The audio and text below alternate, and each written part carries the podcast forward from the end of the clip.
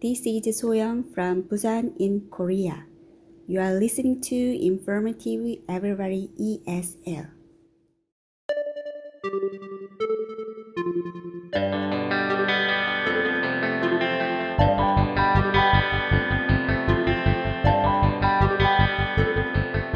Welcome to episode 328 of Everybody ESL, the podcast for everybody who wants to improve their English, practice their English, or just learn more English. My name is Ben, and I have a mini episode for you today where I am going to teach you about one English topic. You can subscribe to the Everybody ESL podcast at Apple Podcasts and wherever you find your podcasts. If you like Everybody ESL, leave it a good review so other people can find out about it too. And if you have any questions, comments, or suggestions for me, please send an email to everybodyesl at gmail.com. Okay, let's get on with this mini episode.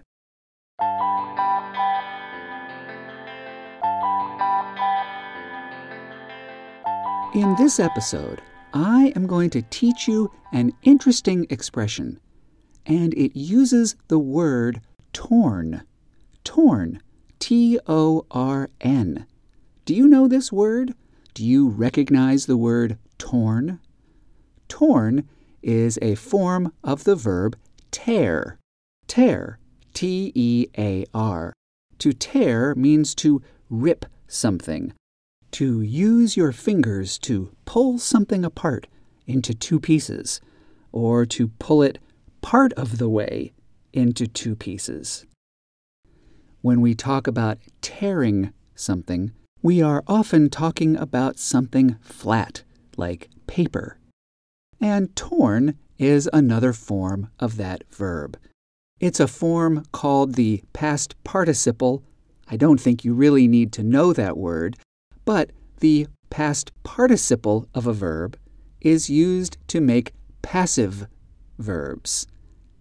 I don't even know if you need to know the word passive, but you do need to know what a passive verb is. Let me give you an example.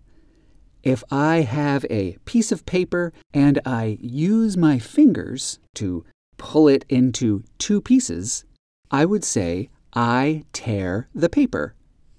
Instead of talking about what I did, I could talk about what happened to the paper. And I could say the paper was torn. In other words, the paper was pulled apart into two pieces. Or it was pulled part of the way into two pieces. It was torn. We use that form of verbs to make this passive form when we are talking about the direct object of the verb instead of talking about the subject. All of this grammar talk can be very complicated. I understand that. But just know this when we say that something is torn, we are saying that it is now in two pieces because something has pulled it apart into two pieces. Okay, now we get to this word and this expression that I wanted to talk about to be torn. What does it mean if we say that a person is torn? What we are saying when we say, I am torn, is I can't make up my mind. I can't choose. It is as though somebody or something pulled me into two pieces. And one piece thinks this, and my other piece thinks this other thing.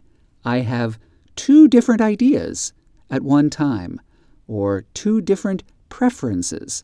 I can't decide what I want. I am torn. It is as though I am now in two pieces. For example, let's say that somebody is considering getting a new job. They don't really like their current job, so they're thinking about getting a new job. But when they talk about this situation to a friend, they say, I am torn. There are things I really enjoy about my current job, But a new job might also be good. I'm torn. I don't know how to choose. I have two different ideas inside my head at one time. Instead of having one preference, I feel like I have two preferences and I don't know how to decide. I am torn. I think this is an interesting and useful way to use the word tear.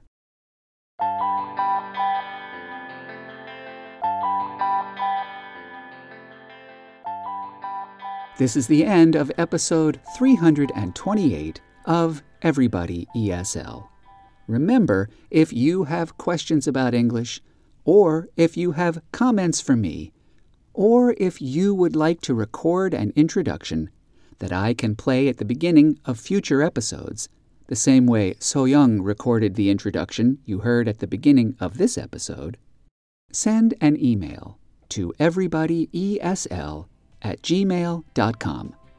I'll be back soon with a new episode, and until then, keep going, keep practicing, and keep learning. I'll see you soon. Goodbye.